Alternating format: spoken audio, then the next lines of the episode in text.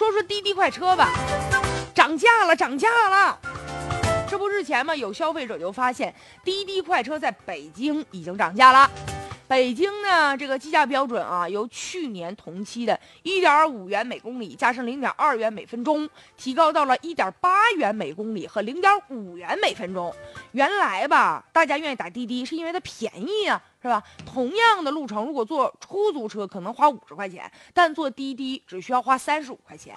那这一次涨价之后，那价格就差不多了。而且不光是在北京，好多城市价格都涨上去了。大家原来就是希望吧，图一便宜，而且还方便，是吧？现在涨价了，好像很多人心里觉得难以接受。那怎么就涨了呢？当然了，话说回来了，是吧？它涨价了，你要觉得不合适，你可以不打嘛。这不还有没涨的吗？你看网上像优步啊什么的，他们都还目前还没有涨啊。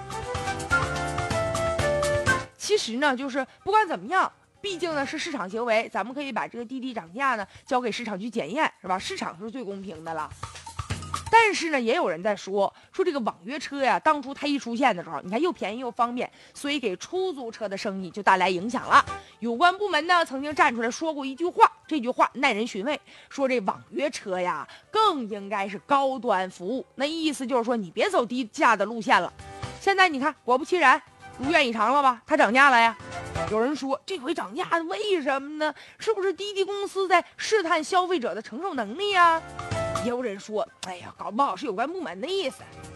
当然了，不管是谁的意思啊，涨价他们有他们的权利，我们也有可以选择坐哪个车的权利吧。但凡在这价格没超过出租车，就行呗。